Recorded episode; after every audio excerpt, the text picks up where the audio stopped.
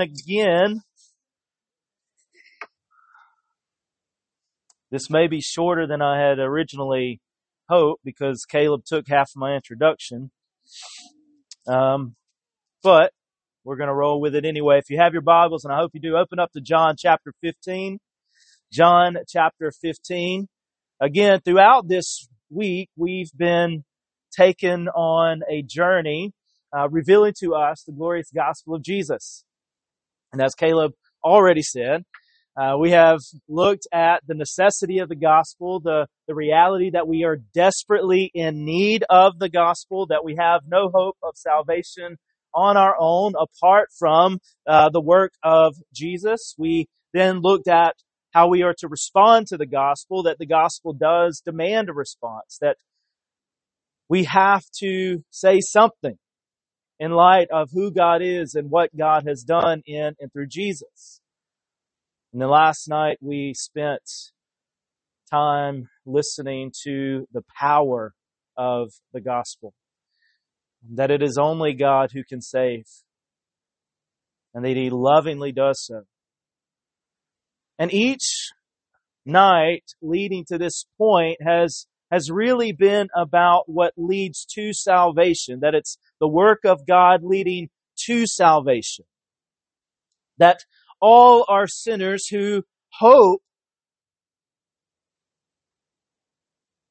in themselves until they come face to face with the glories of God and are without hope of salvation on their own power, but that it's God who is rich in mercy, who has in Christ made a way where there was no way for his people to be redeemed from sin.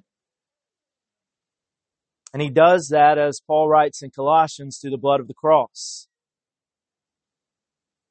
And so it is then in and through Jesus Christ that redemption is both accomplished on the cross and then applied through his spirit. And so that kind of leads us then to now where we have to simply ask, well, how now, once we are saved by the wonderful work of Christ, which the gospel so clearly reveals to us, am I then to live? How do I live in light of who God is and what he has done for me in the person and work of Jesus? And so my assignment this morning is on the joy of the gospel my task is to see how scripture informs us on how we are to live and, and to ask how does the wonderful work of God in Christ to save us then set me apart to live a life soli deo gloria or for the glory of God alone? How does the gospel of Jesus fill me, fill us with joy? And if I am honest, I'll admit that I had quite a difficult time landing on a text for this morning. Because there are so many that we could have gone to. There's so many avenues we could have taken, but in praying constantly for this, I felt the Spirit leading me back to John 15. And so I hope you found your way to John 15 by now, and I would invite you, if you are able, to stand in honor of the reading of the Word of God. John chapter 15, starting in verse 1.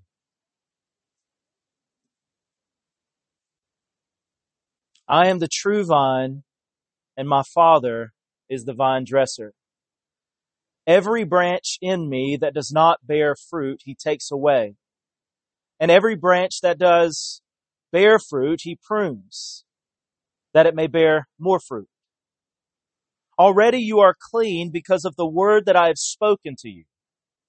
Abide in me, and I in you. As the branch cannot bear fruit by itself unless it abides in the vine, neither can you unless you abide in me. I am the vine, you are the branches. Whoever abides in me and I in him, he it is that bears much fruit. For apart from me, you can do nothing. If anyone does not abide in me, he is thrown away like a branch and withers. And the branches are gathered, thrown into the fire, and burned. If you abide in me and my words abide in you, ask whatever you wish and it will be done for you. By this my Father is glorified that you bear much fruit and so prove to be my disciples. As the Father has loved me, so have I loved you. Abide in my love.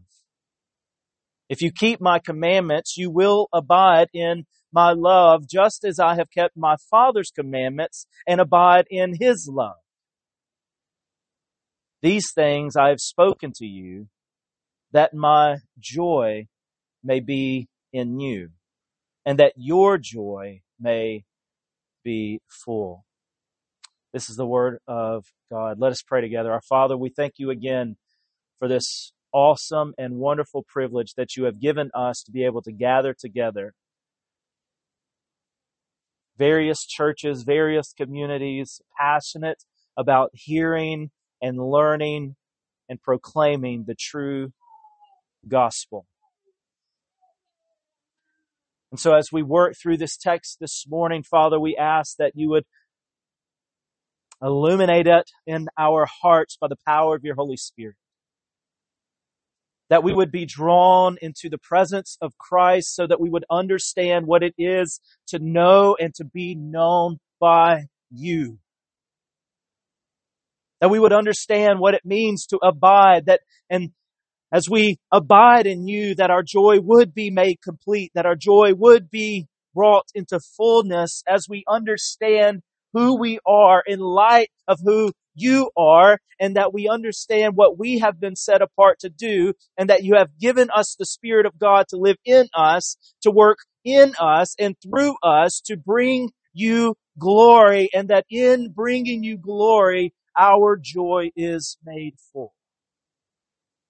So would you speak to us this morning? Would you make known to us the glories of who you are? For it is in the name that is above every other name, the name of Jesus, that we pray. Amen. You can be seated. Caleb told me, like he told Brother Tom, that I have two hours. Normally, like a good Baptist, I try to have three points, but I have five. So we might be close to that. So we begin first realizing the vine. That true joy can only be found in Jesus. And so as we begin our study of John 15, we begin with these words of Jesus, I am the true vine. This is the final I am statement of Jesus. And what he says is that he is the true vine. The imagery of the vine is an imagery that was very known and common in Israel. The Old Testament constantly speaks of Israel as being the vine and being connected to the vine, that they are the chosen fruit of God. But by Jesus telling the disciples here in this moment and for us to be able to read it that he is, that I am the true vine, Jesus himself is asserting that he alone is the real, genuine source of hope for the people of God. See, the word true there, it's, it's easy for us to say as true meaning opposed to falsehood, but what the real meaning is, is that it's real or genuine. And so he is telling them, I am the genuine vine. I am the real vine. I am the only hope that you actually have.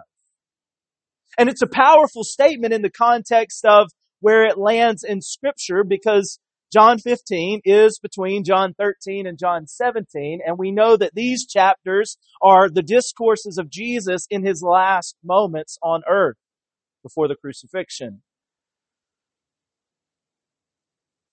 And at this point in John 15, they have just had the Passover meal together where he instituted the Lord's Supper.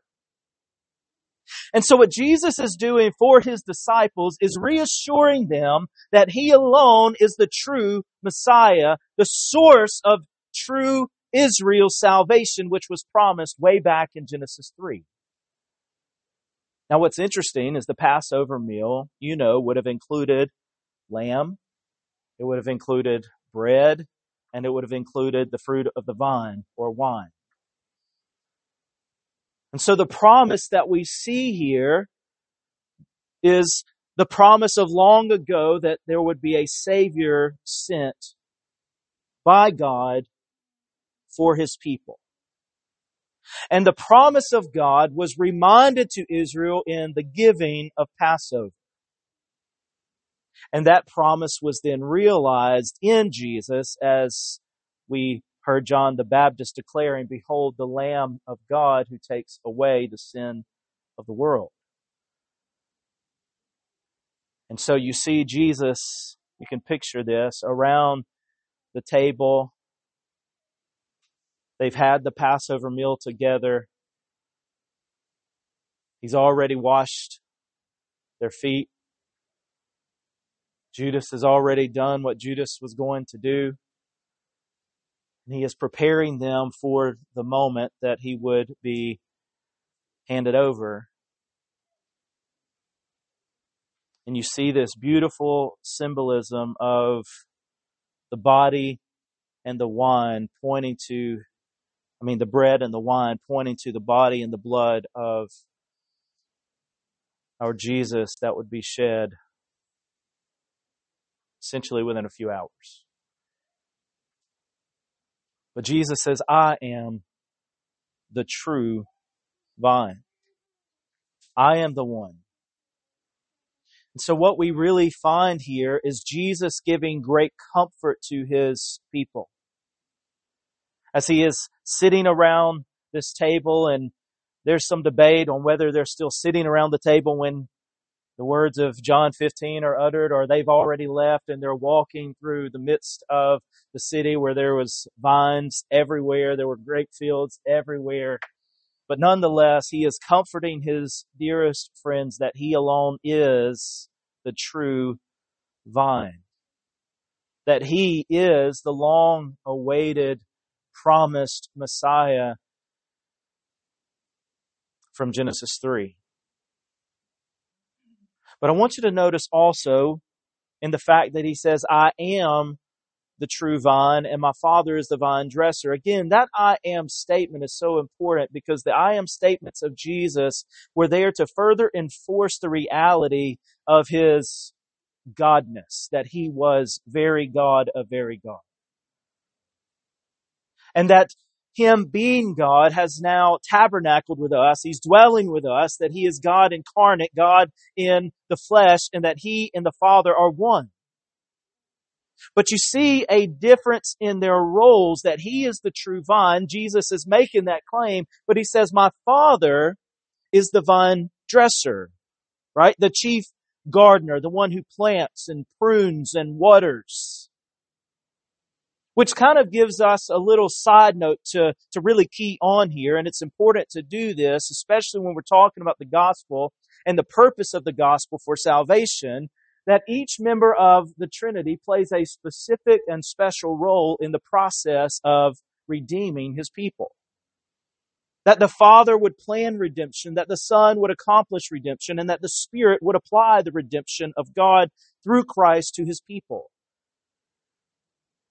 But our emphasis here this morning regarding true joy and the source of true Christian joy rests, as we see here, on the person and the work of Christ, the true vine.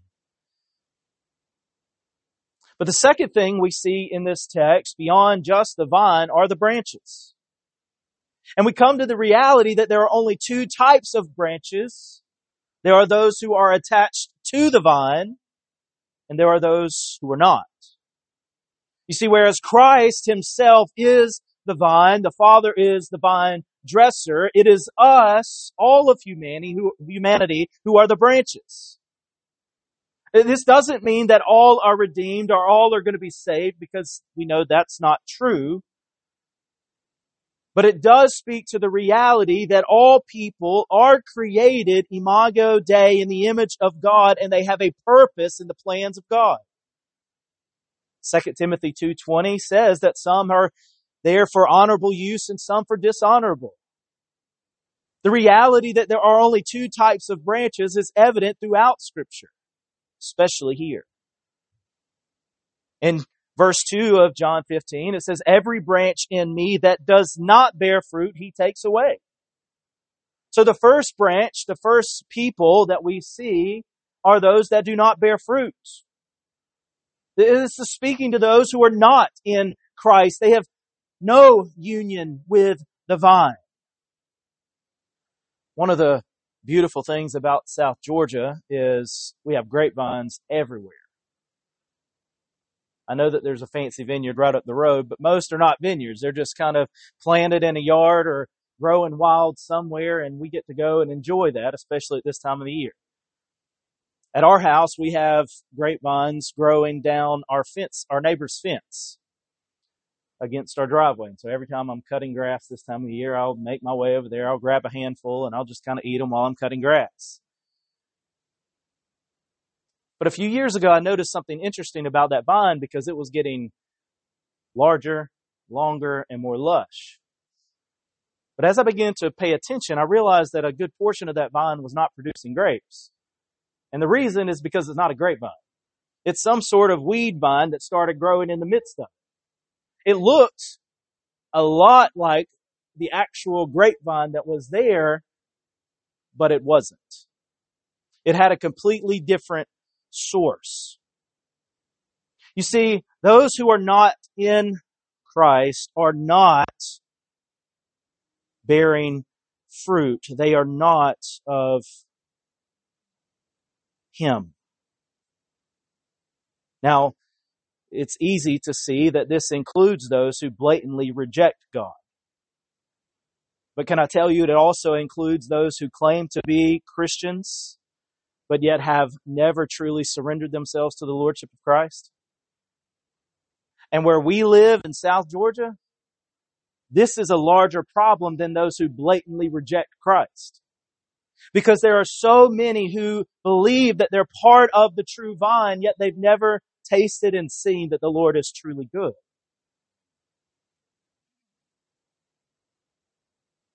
And as we see in verse 6, the consequence for these false branches is extremely severe. It says, If anyone does not abide in me, he is thrown away like a branch and withers and the branches are gathered and thrown into the fire and burned.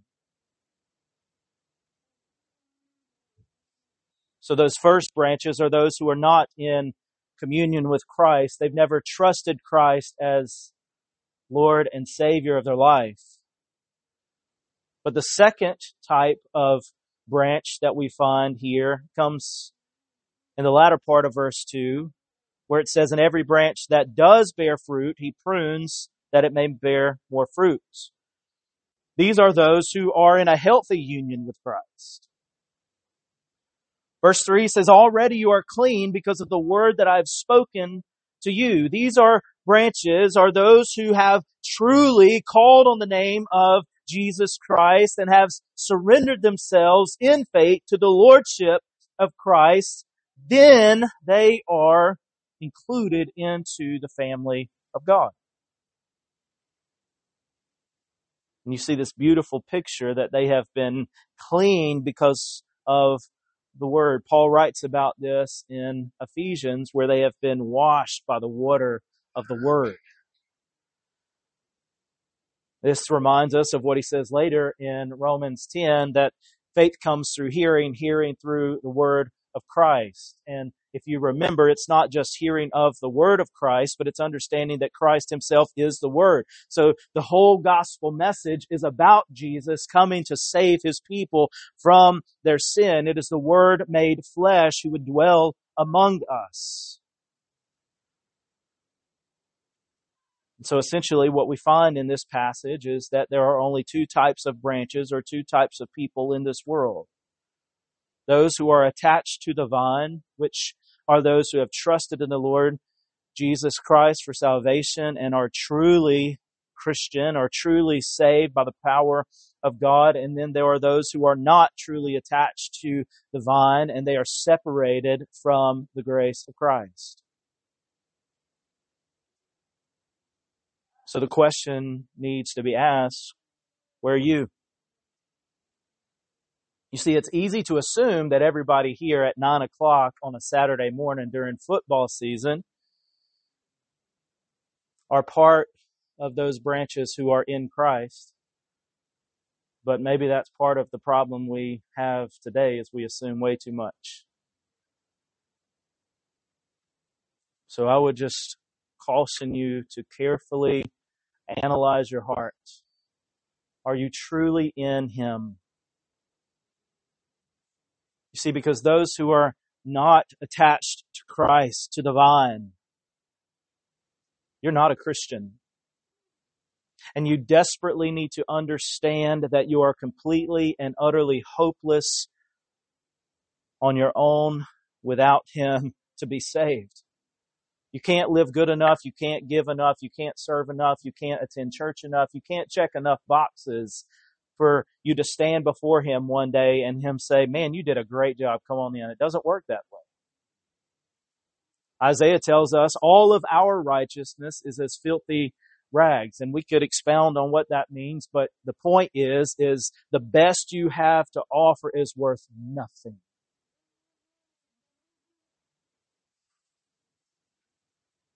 But what about those who are in Christ?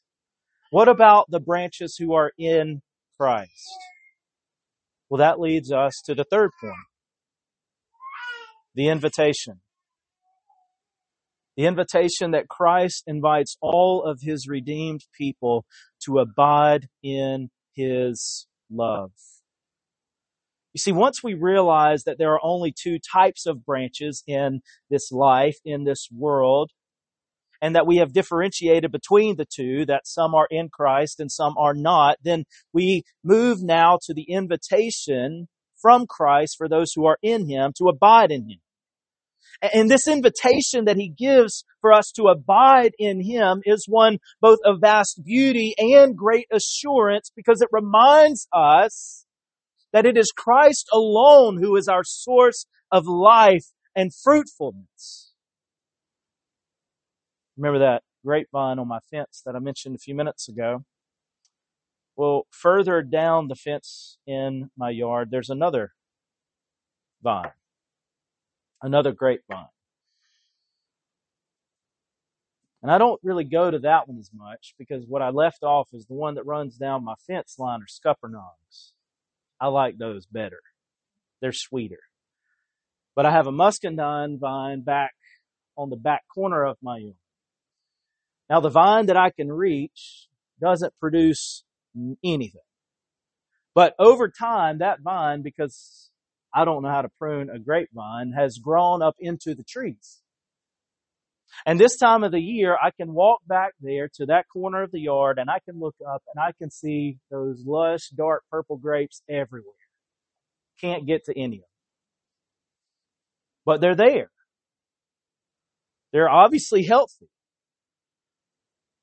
I kind of wish they weren't because they fall into my dog pen. And if you don't know anything about grapes, there it's one of the most toxic things to a dog as you can have. So every day I'm out there kicking grapes out of his pen. But what would happen to those beautiful vines grown all in the pecan trees if I found where they were attached to the main vine on the ground, all those branches, if I now just cut it off? It wouldn't produce any fruit because they'd be dead. They would be separated from their source of life. Look with me at verse 4. Jesus says, Abide in me and I in you. As the branch cannot bear fruit by itself unless it abides in the vine, neither can you unless you abide in me. I am the vine. You are the branches. Whoever abides in me and I in him, he it is that bears much fruit, for apart from me, you can do nothing. You see, apart from Christ, the true vine, our true source of life and hope and salvation, you and I are completely helpless to live a life that glorifies Him by bearing fruit. But while we see that truth, we are simultaneously met with the reality of the assurance that we have for those who are truly in Christ, that we will bear fruit. And I want to take just a moment here because I don't want you to think that I'm saying that you have to bear fruit in order to receive the grace of Christ. I'm saying that if you are in the grace of Christ, you will bear fruit. You see, God the Father is the vine dresser, and salvation is his sovereign work. But yet Scripture also informs us, and, and we understand that this is kind of one of those things that we may never fully get this side of heaven, but, but we are still called to our own responsibility to abide in Him. That we still have to wake up every single day and purpose in our heart that we are going to serve Him, to study His Word, to live a life of gospel joy. That as God's people, we are to be faithfully obedient to continue in godliness. That we are to grow in sanctification. It is that the gospel is saving us. So let me ask you this question, and, and this is a question you can raise your hand to. This is not one of those hypotheticals for you to just think about. I want you to really show me something. How many of you here this morning would agree that you desire to live a godly life? Most of us, probably. You know, regardless of what popular culture and worldly wisdom tell you, you cannot do so apart from Jesus. You cannot do so apart from His design and the instruction of His Word. You are not free to live your own truth. You are not free to go wash your own face. We come to Him completely broken, beat down, tattered, lost. And in His loving kindness, He redeems. He cleanses. He gives us a new heart, a new life, a new identity. And so the invitation is to come. For those who are not in Christ, for you to come to Christ and see the love and the kindness of God which will lead you to repentance. And the call for those who are in Christ, it is to abide in His love, a love that will never let you go. For a long time, we've been really big fans of the Jesus Storybook Bible. And if you're familiar with that, you know the author of that's kind of gotten into some funky stuff here lately, but who doesn't at some point? but one of the most powerful concepts of Scripture, I think it was mentioned one night, is that Hebrew word hesed which means the steadfast love or the loving kindness of God. Well, I love the way the Jesus Storybook Bible defines that. It says it's the never stopping, never ending, never giving up, always and forever kind of love. That's the love of God in Christ. That for those who are in Him, there is nothing you can or ever will do to make Him turn His face away from you. He will hold you fast. That's the beauty of the gospel of Christ. That once you have been redeemed by Jesus, you are kept eternally in Him. You can't lose salvation because you did nothing to earn it. It is a gift given by the graciousness of God. And so if you've never tasted and seen this goodness of God, if you've never trusted in this perfect work of King Jesus, then I invite you to come to Him and trust in Him so that you can understand what it means to abide in this perfect, glorious love. Christ invites us to abide in Him. But there's more to these verses. We also see that there's a call. That for those who abide in Christ, that we are called to live lives of faithful obedience. Again, John 15 provides us with this remarkable picture of what communion with Christ is to be. I'm a huge fan of the Puritans. And there are often times when I'm reading stories of the Puritans or I'm reading their actual words and their documentations about time where they would have these quiet moments of the day where they just go on walks and they just contemplate the goodness of God. And I'm like, man, why can't we have that? I want that. And the only thing, the only closest I can get to that usually is I'll get on my lawnmower and I'll put music or a book in or a podcast and I just kind of check out for that hour. I usually cut grass two to three times a week.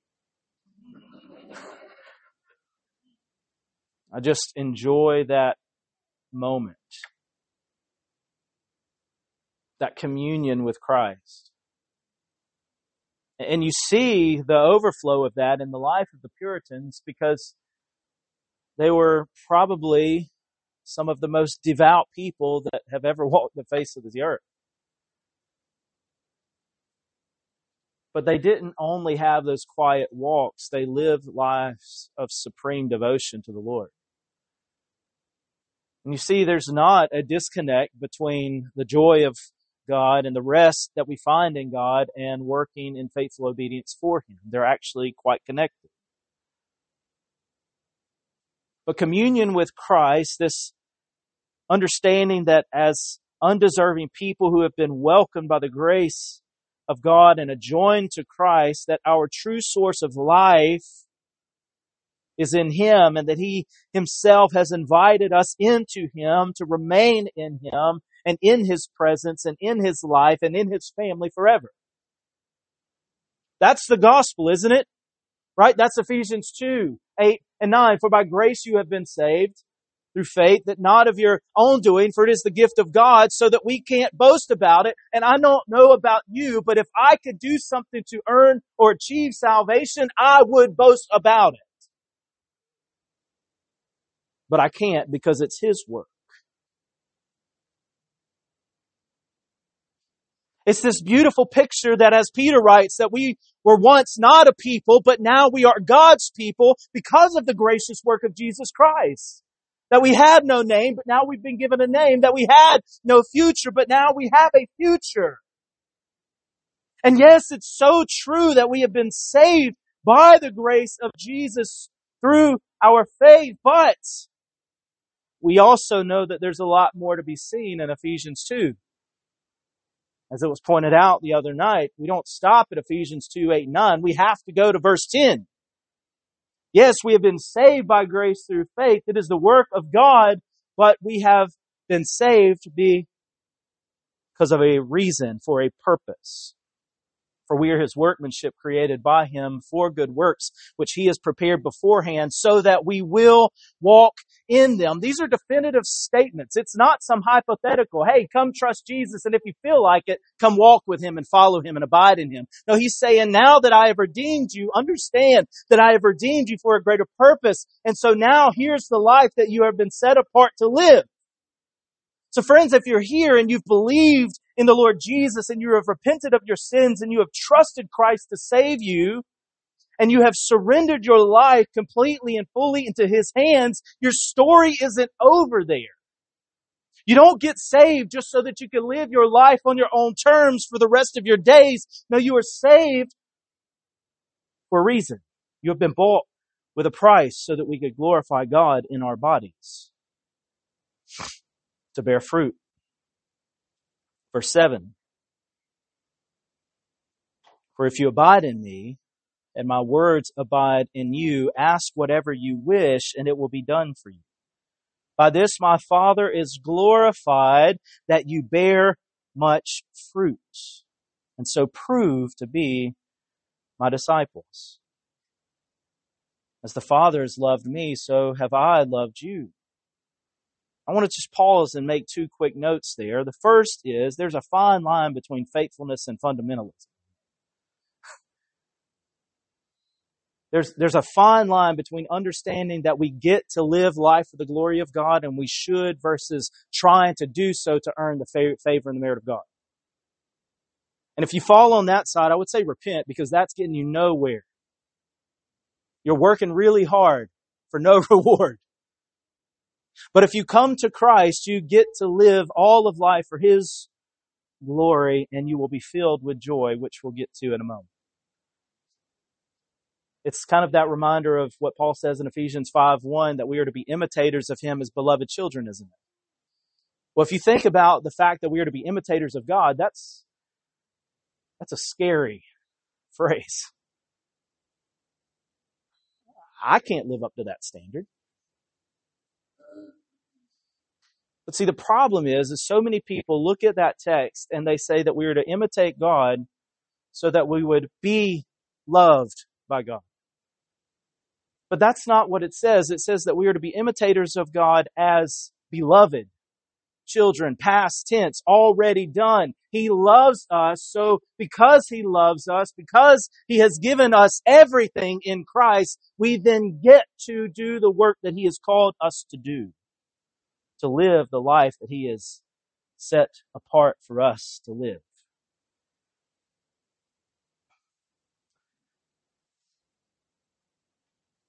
And the Father is glorified when we do that. The second thing I want to note here in verse 9 is that as the Father has loved me, so have I loved you. We go through some really difficult seasons in life, don't we, as the people of God?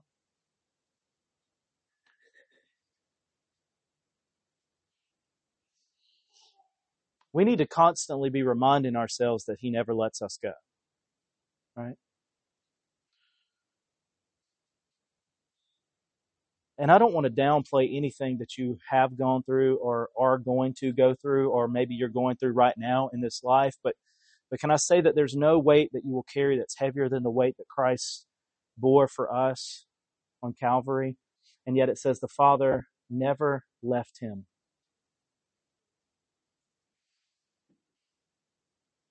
About a year ago, I got a copy of a book that I'd had on my shelf for a while and I have a bad tendency of doing that, of getting books that I'm going to read at some point.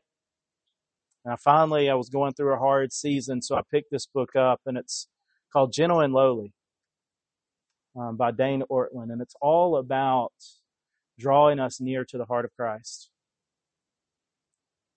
And he keys in on that passage. You know, if you've never read works of Puritans, Dane Ortlund's not a Puritan; he's still alive today, but but he referenced a lot of Puritan works. But one thing that you notice in the Puritans is they may take just a fraction of one verse and write volumes about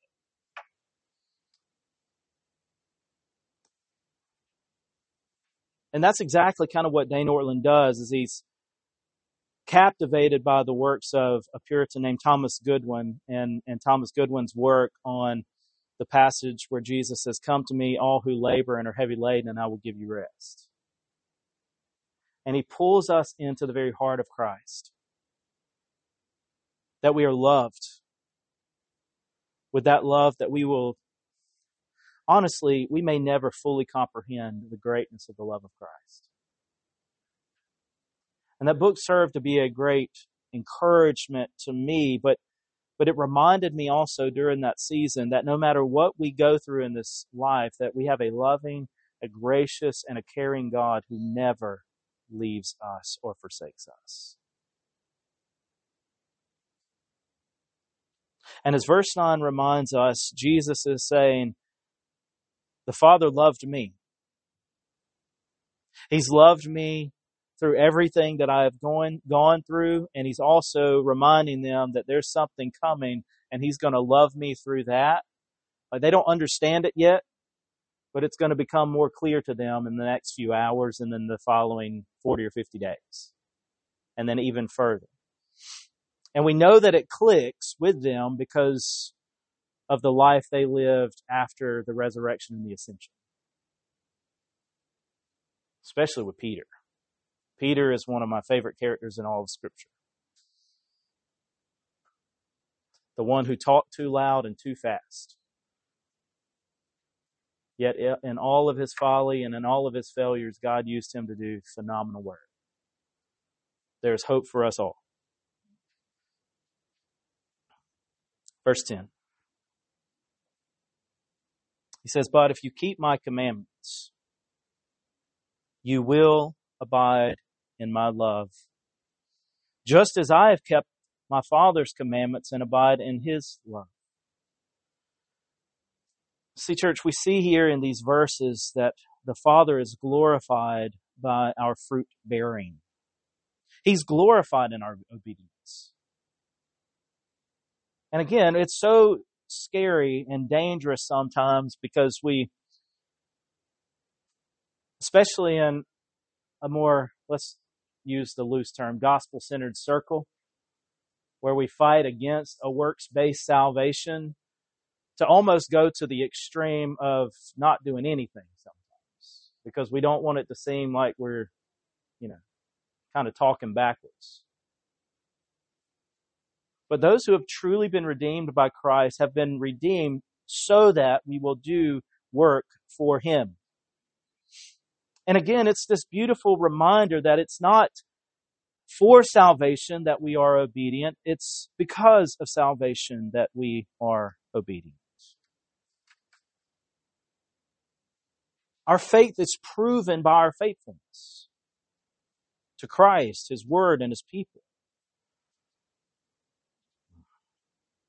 I'm sure we've all been in a situation where we either had a family member or maybe we've been to another funeral where we know clearly the person was not a follower of Christ, but we'll key in on a decision or the fact that they attended a church or maybe wrote a check 75 years ago.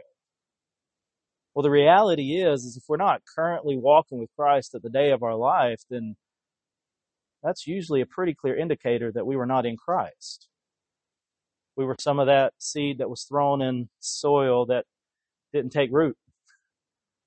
We may have had a really good experience and gone through a really good period of time, but that doesn't mean we were actually redeemed. And so I would just, again, ask you this question, friends, to, to think through, like, what is your life about? What does your life reveal? Are you truly abiding in Christ? Are you walking in the love of Christ? Are you resting in the love of Christ, which then leads you to obedience? Again, rest and obedience are not opposed to each other. Obedience without resting in Christ, that's a problem. But see, abiding in Christ and bearing good fruit is what we are called to do. Are you doing that? Are you living your life in such a way that you are giving God glory and you are resting in His grace? Or are you simply attempting to live a life on your own terms and to then justify it by sprinkling in a little Jesus when you get a chance? See, the call of the gospel is a call to come and die. To die to yourself and to live to Christ. See, we can willingly die to self as Christ has willingly died to himself because of the love that he has for us that will never leave us. And so we've seen the vine, we've seen the branches, we've seen the invitation, we've seen the call to pursue living for him. And lastly, I just want us to see what the result of all of that is. That one who is saved by Jesus Christ and surrender to Him will be filled with endless joy. Because at this point, you're probably wondering if I'm going to go two hours and not actually talk about joy that I was given to talk about. And that was not all introduction, but it was all important to pave the way for understanding how we are to have joy. See, again, knowing and understanding the context of chapters 13 through 17 with kind of this chapter 15 in the center of it is what draws us nearer to the heart of Christ. As we understand that it's in his final moments of life that he's with his dearest friends, he's not bemoaning what's about to happen. There's a moment in Gethsemane where he prays, Father, if, if there's a way, but he was committed to do what God had called him to do.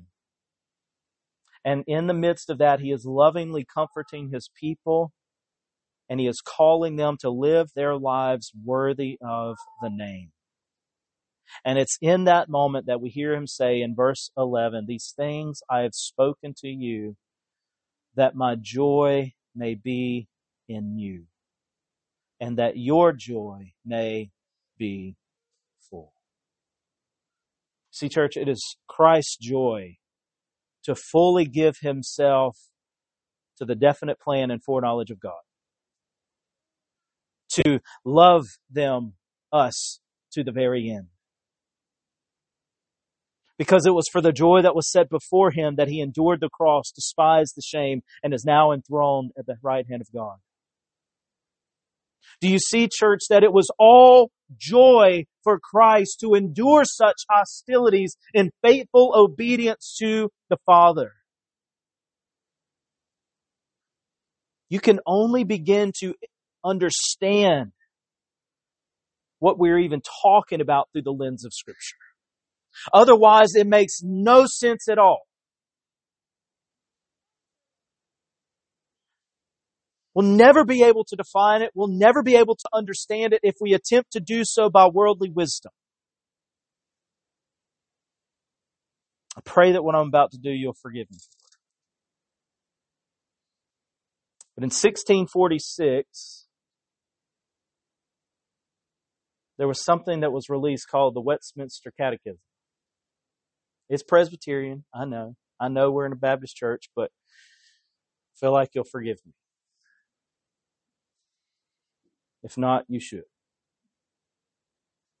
The Westminster Catechism was put together as a help for the people of God to understand more of Scripture and the teachings of Scripture and how it related to everyday life.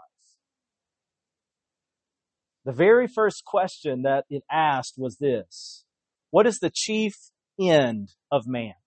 What is man's ultimate purpose? Like, what is your ultimate purpose in life? And here's the answer in short. The chief end of man is to glorify God and enjoy Him forever.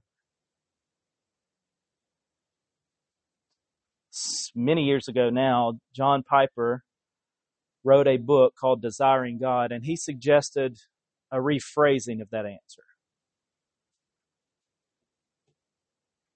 This is what he suggested that we should glorify God by enjoying Him forever. And you might say, yeah, that's just semantics, but, but understand what he's trying to say. Because so often we see that glorifying God and enjoying Him as opposed. Like I can't have joy in my life if I, if I've got to go to church every Sunday. Or I can't have joy in my life if I, if I got to skip the dog game on a Saturday to go to a little gospel conference in Mendes, Georgia.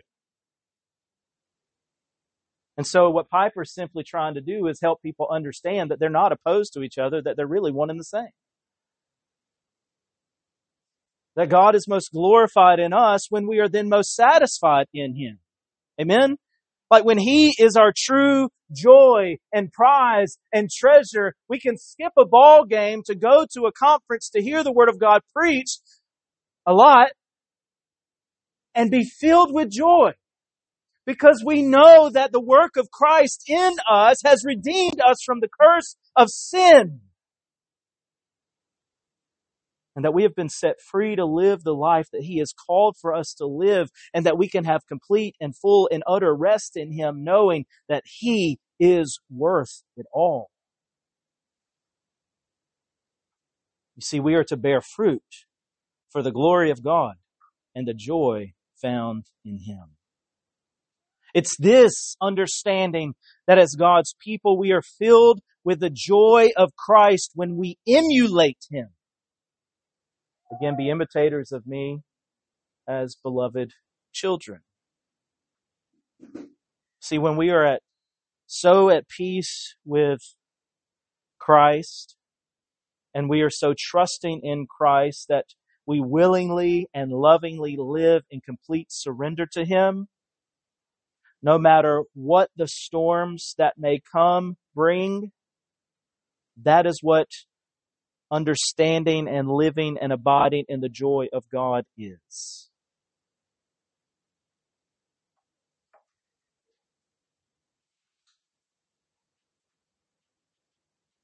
It's not about happiness. There's a lot of things in life that can make you happy for a season, for a moment. But only Christ can bring you everlasting joy. And so I am pleading with you to come to Christ. That it's only in Him that you will find true and lasting joy. That doesn't mean it's going to be easy. That doesn't mean you're going to be without tears and heartache. But you have hope and you have joy as you abide in the love of Christ, knowing that He will never let you go. You want to know how the disciples and how the martyrs and how all of these faithful believers throughout the centuries have been able to do what they did? Joy. You want to know how the King of glory, as innocent as he was, was able to endure the hostilities that he endured, and yet he uttered not a word. Because it was the joy that was set before him that he endured the cross. Can you just like take a moment and just think about that for a second? Like most of us will never know that our deathbed awaits. Jesus knew. He knew what was coming. He knew how it was going to come. He knew the pain and the agony, but he even more so knew that he was about to bear the wrath of God for all the sin of all of his people for all of eternity and yet he went quietly and with great joy. How many of us bemoan a little bit of heartache in our life? True joy is being so at peace with God that we're able to rest in Him no matter the cost. And that's hard to, that's hard to get. It's hard for me to say. When you've gone through hardships, it's hard to say